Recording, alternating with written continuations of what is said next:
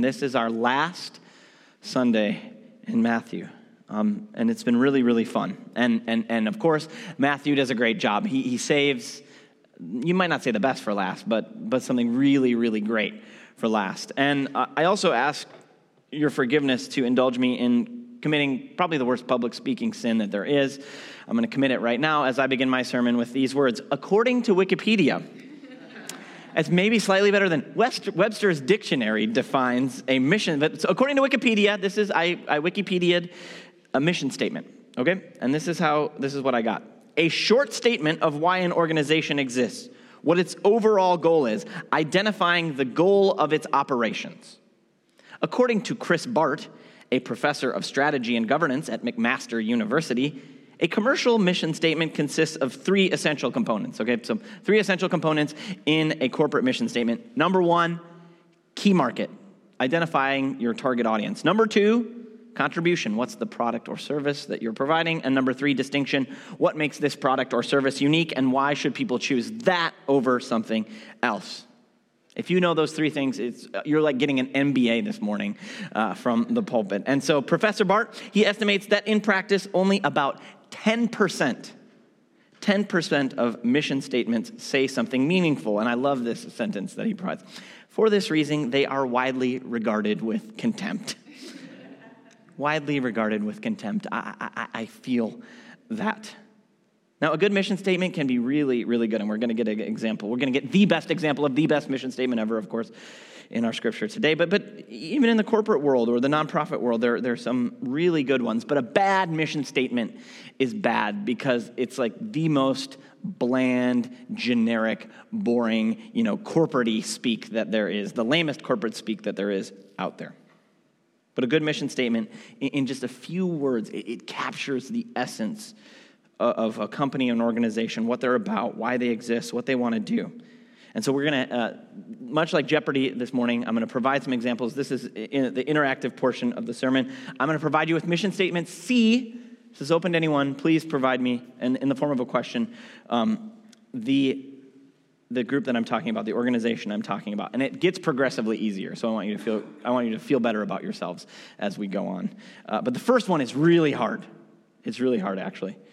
Uh, spread ideas. Spread ideas. Any ideas? Who? Yes, but it was not in the form of a question. What is TED? Yes, you get it. You get it. I'm sorry, Bradley. I'm sorry, Bradley. All right, that was good. TED, yes, that was really good. TED Talks, which TED is an acronym that stands for Technology, Education, Design. Wow, I didn't know that actually until now, so thank you. Technology education, TED Talks. Um, okay, this one. Give people the power to build communities and bring the world closer together. Yeah, what is Facebook? Okay. Uh, help bring creative projects to life. What? Airtable? No. But thank you for guessing. Uh, help bring creative projects. Think of creative projects that people couldn't do unless they were given money by other people. Pinterest? I love Pinterest. You could not like make Pinteresting things. GoFundMe, Kickstarter, Kickstarter, yes, Kickstarter. But GoFundMe was a very good, a very, very good guess. Okay. Seeking to put God's love into action, bringing people together to build homes, communities, and hope. Habitat for Humanity, yes, Rebecca. And uh, oh, grant the wishes of children with life threatening medical conditions to enrich the human experience with hope, strength, and joy. What is the Make a Wish Foundation? You're all winners. Those mission statements, they're good. I think those are, are, are, examples of really great ones because they truly, I mean, we could guess them. The fact that we could guess them says that, you know, there's a reason that these companies are, are present in our consciousness because they're really good, organ- they're organizations that are really good at doing what they do and identifying that via their mission. Now, there's the other hand, the other 90% of mission statements that are, are bland, boring, vague, and generic. And I'm not going to pick on any, any companies or organization, but I did find a random mission statement generator online. And so here are just some of the results that I found. And you could sort of like think of, a, you know, uh, uh, like if you think of the movie Office Space, what's the name of that company? Initech. I feel like these could all be, yes. Ryan Hoosier is a wealth of movie knowledge. Uh, always, always, always. Initech, I love it. So, yeah, these could be like in a Initech's mission statements. Um, our company exists to professionally integrate opportunities. Mm. Our goal is continually to continually foster unique content in order to reliably initiate catalysts for change. Yes. Our goal is to professionally develop economically sound infrastructures whilst continuing to professionally produce progressive solutions. that last one was our, you know, church mission. No, I'm kidding. uh, so with the rise and you saw you know in the 20th century like there becomes this you know management becomes professionalized and and and and you have rise of things like the you know the harvard business school and the wharton school of business you know that that that management um, in post world war ii america uh, it, it becomes the subject of, of study and of systemization and and placing it in the academic realm. And so you see the rise of mission statements in corporate and nonprofit life and you also then see this, of course, in the rise of the church. And especially as over the last two generations, you've seen a decline in, many cases, in many denominations. Um, part of church redevelopment and, and revitalization has been that the church, part of that process is coming up with a mission statement. That one of the things that's missing from the church is a good mission statement. Now, as a, I'm a, I'm a pastor, and I've talked to a lot of pastors, and some of my pastor friends, they've gone through a process like this. The church needs to revitalize. So, one of the things they do as a leadership is they get together and they say, We're going to come up with a mission statement. But also, as a pastor who's looked for a job and talking to my colleagues who have looked for jobs, one of the things that's on a, a, a church's um, resume is, is their mission statement. And so, uh, you, I've read hundreds of these, and my colleagues have read hundreds of these. And, and the sad truth is that so often, what these mission statements reveal is this there's no mission there. And I'll say this this is one of my things that I'll repeat for probably the rest of my life, but the unspoken mission statement of every organization, doesn't matter if it's the church, but every organization, the default mission statement, if you don't sort of tend to it or do anything about it is this that our organization exists, our church exists to keep the members happy. That's our default mission. And so the strategy for fulfilling that mission is keep doing things the way we've always done them. Because the people who are already here must be happy with what's going on, so let's just keep doing it. But this is so sad because the church has been given by Jesus in this passage the most exciting mission statement in the history of mission statements. And it's the resurrection mission statement of Jesus. And so we're going to look this morning at, at, his great commission statement for the church. And what I love about Jesus is it's not just the resurrection, like, wow, this cool, amazing thing that God can do. And Jesus raised and he shows himself and says, wow, this is real, it really happened. And then just ascends to heaven and leaves it to us to figure out what to do. No, he, he provides his disciples with this very specific, very audacious, and expansive mission. And that's what we're going to look at this morning. And, and the essence of this mission statement and everything that it entails, it's captured by this one word that occurs over and over again in our passage all. We're going to look at all of Jesus' alls and the alls that he gives to us. But first, we've got to set the stage, and that's what Matthew does in verses 16 and 17. So, Matthew tells us after Easter, the disciples they head to Galilee to the mountain where Jesus has directed them. But Matthew doesn't just say the disciples. He says that the 11 disciples went to this mountain. A reminder that one of them is missing, of course, Judas, the betrayer. But it's just important for us to note that Jesus' mission, it comes to a church that is 11 out of 12. It's in some ways incomplete. It's imperfect. Not all that it's supposed to be, like, like us. So Jesus says, go to the amount, go to the mountain, and we know that when people go to a mountain in Scripture, some things are going to happen. Mountains in, in, in, Scripture are places of revelation, they're places of worship. But they're also places of mission, too. Genesis 22, Abraham takes Isaac up to the mountain of the Lord to worship, to offer a sacrifice. God reveals himself by, by providing the lamb. Moses is tending his father in law's flock at Mount Horeb, and God reveals his name to Moses and commissions him. He gives him a mission to liberate his people. God then leads the Israelites to Mount Sinai, where they worship and are given the Ten Commandments. The, the law is given to them. God has Solomon build a temple on Mount Zion in the middle of Jerusalem. And this, this same mountain in Isaiah 2, it says, It shall come to pass in the latter days that the mountain of the house of the Lord shall be established as the highest of mountains, and shall be lifted up above the hills. And all the nations shall flow to it, and many peoples shall come and say, Come, let us go up to the mountain of the Lord, to the house of the God of Jacob, that he may teach us his ways and that we may walk in his paths. So, this mountain of worship is a mountain of mission, too. Jesus, his most famous sermon, on a mountain. Peter, James, John, they see Jesus transfigured in his full glory on a mountain. So, the very setting speaks to kind of what this mission statement is going to be about. It's going to be about worship. Yes, it's going to be about revelation, and it's going to be about mission. And verse 17, as we're setting this scene, it's one of the most wonderfully honest in, the entire Bible. And when they saw him, they worshiped him, but some doubted. Some doubted. We often think, well, if only I had seen what the disciples saw, all my doubts would sort of melt away. But here we see that that's not the case. And the disciples here, they stand for all disciples in all ages. So, just as we saw last Sunday, the women were leaving the tomb and they were mixed, this mixture of, of, of joy and fear. So, too, the disciples here, they stand in for the, for, the, for the entire church, this mixture of worship and doubt. And wonder of wonders is that Jesus takes this imperfect, incomplete, worshiping and doubting bunch of disciples, and he chooses this group of people to carry this mission forward into the world. All right, so that's just setting the stage. We have this incomplete church gathering on this mountain, this, this pregnant setting. They're worshiping and doubting. And now we get to the alls. Verse 18.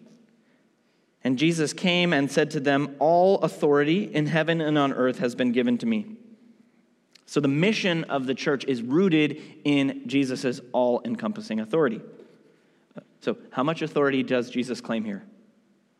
All of it. So that's, that's a lot of authority. That's all of the authority. There is no more authority that one could claim than all of the authority. And so, the most basic Christian confession from its earliest days, we see this in the New Testament, is Jesus is Lord. Jesus is Lord. That's a, way of, of Christians confessing that authority. Which actually, if, if you read N.T. Wright, he, he makes this point time and again that, that a common phrase you would hear in the Greco Roman world is Caesar is Lord. Caesar is Lord, meaning I'm the one with the authority. I'm in charge. I'm in command. Listen to me. Obey me. Or else you might end up like Jesus. And you know, Caesar claims this authority, and you go, well, that's a lot of authority to claim. But he had some legions to back him up.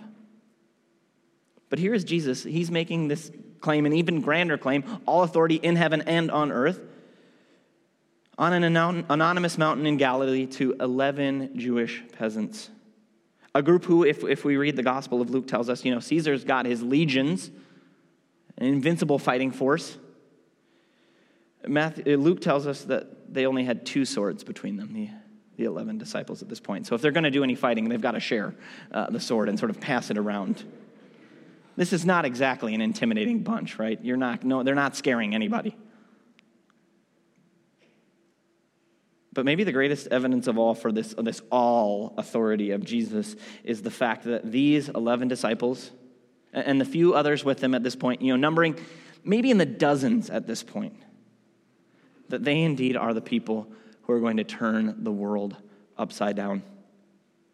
And on a mountain, another thing about mountains is they give you a wonderful sense of perspective. You can see things from far away that you couldn't see when, when, you're, when you're down in the valley. And so, you know, uh, uh, Jesus has this perspective. You know, here before him, it's just 11, 11 disciples. This tiny movement, it's based in Galilee. Yeah, they'll move to Jerusalem. Uh, but at this point, you know, he's not even a footnote in history, uh, a minor regional religious figure at best. But within 20 years, you know, Jesus can see that there's going to be riots in Rome because of him. And within 30 years, his followers will be persecuted by the emperor Nero himself. And within 300 years, looking out further, the emperor of the same empire that crucified him would become Christian. And looking even further to our day and age, nearly a third of the people on this planet are going to be at least nominally Christian. So it's astounding.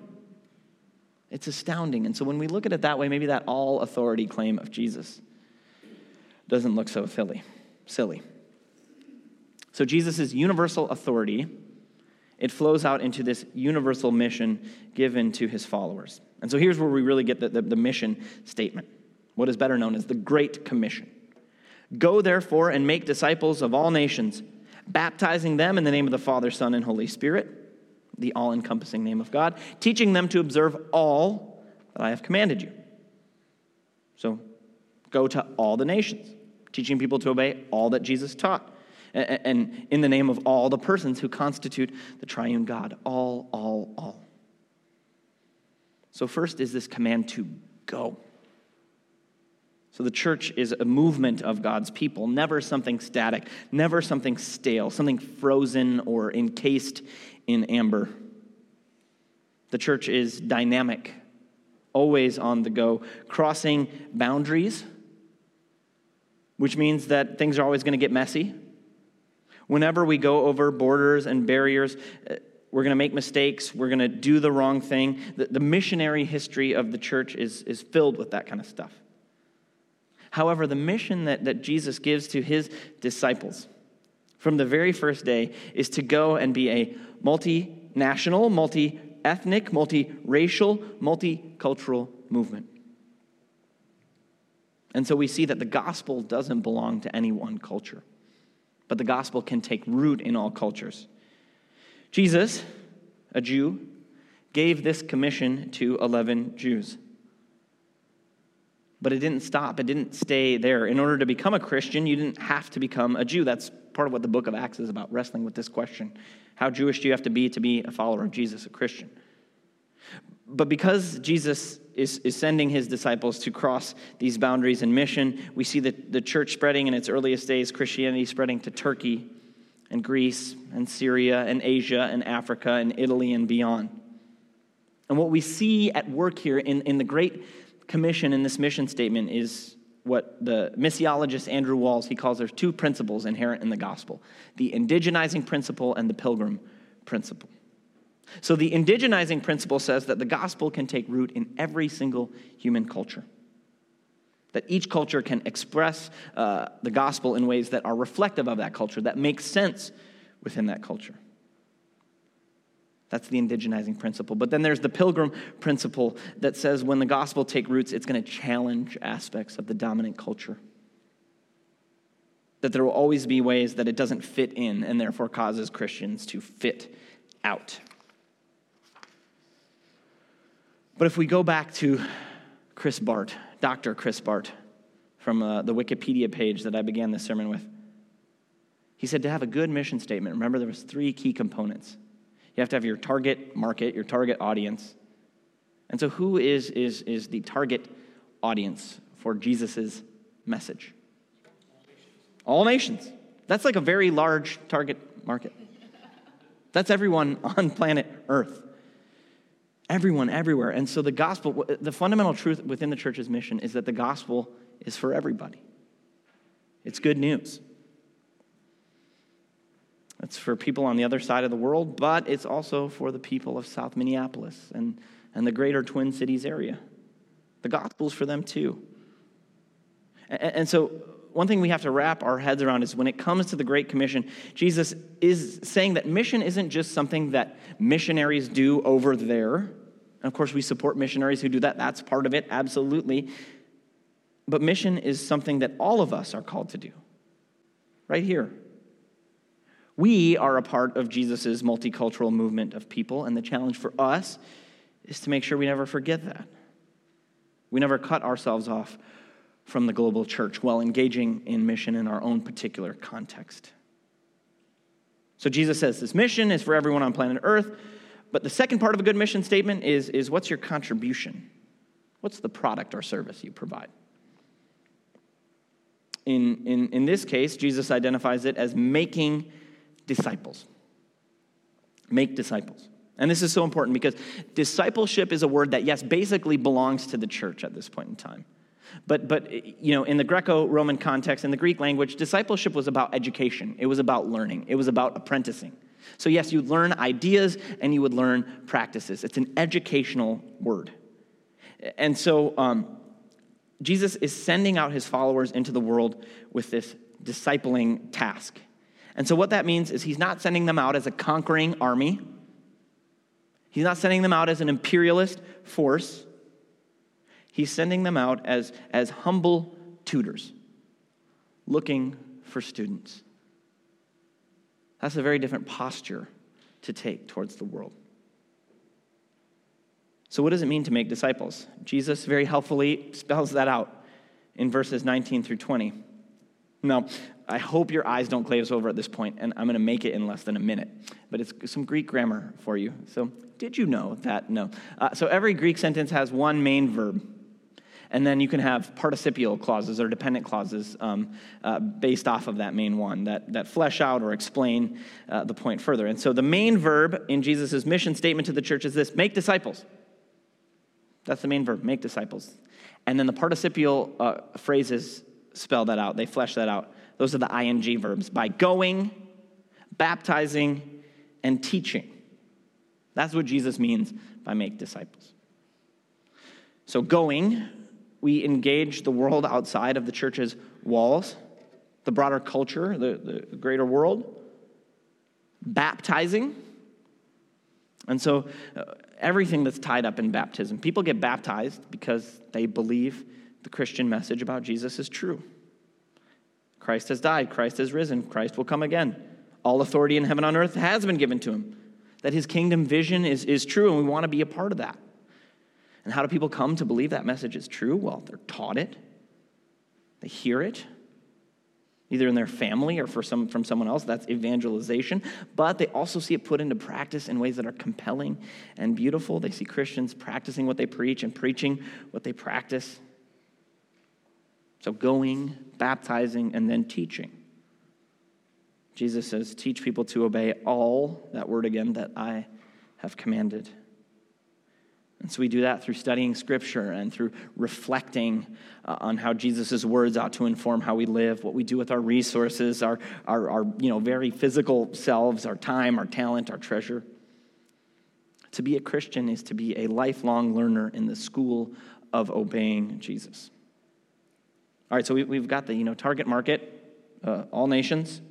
We've got the uh, contribution, the, the product or service, uh, discipleship, all that Jesus commanded but what about that distinction? What makes this unique? You know, why should we buy in, in, the, in the terms of a mission statement? Why buy this product or service over another? And of course, this is crass when applied to Christianity. But what makes the Christian faith unique is this Jesus' great promise, his great assurance that we see in verse 20. And behold, I am with you always, literally all of the days, to the end of the age. And so, the best news of all, when we get this Great Commission statement, isn't just that Jesus says, All authority in heaven and on earth has been given to me. You go, therefore, and make disciples of all nations, which that's an impossible assignment. Especially these 11 hearing this. There's, they would think, There's no way we're going to have trouble reaching even our nation as opposed to all of the nations. But Jesus says, I'm going to be with you always to the end of the days. And, so, this great promise is that when we're engaging in his mission, he will be with us, helping us, guiding us, correcting us, sustaining us always. And so, no other religious leader, no other religious figure could ever or has ever made a promise like that because none of them are like Jesus, who Jesus is God in the flesh. And on this promise to always be with his disciples, I love what the great preacher Tom Long says. He says, This parting but enduring word from the risen Christ is the heart of Matthew's whole gospel.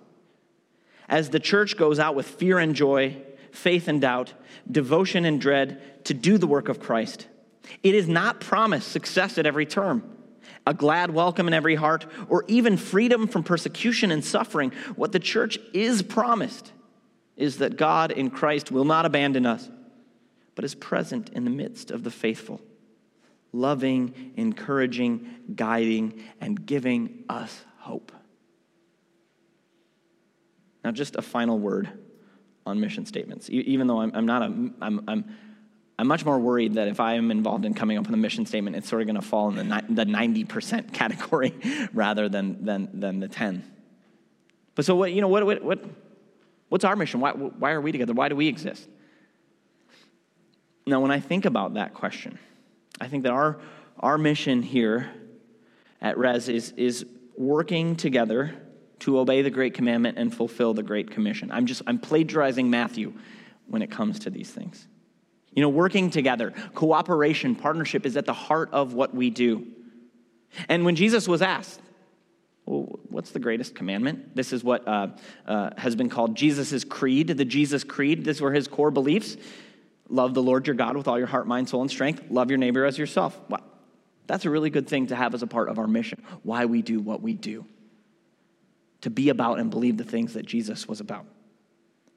But then we also get this great commission at the end of Matthew to, to be a people on mission, sharing the gospel, making disciples, teaching people to obey what Jesus said, connected to the all nations, to this global Christian community.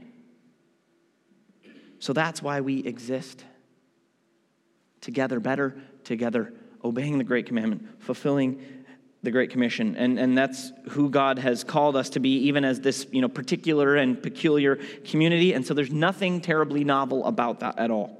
Great commandment, great commission. Novelty is, is highly overrated. But the ways that we will engage this mission, that's where things get really interesting because that can play out in a thousand different ways, in a thousand different situations. But I really believe, in terms of a mission, this is what we're supposed to be about because this is what Jesus tells us we're supposed to be about. Be about. So we can bring a little bit of heaven, a little bit of the kingdom here to earth until he comes again.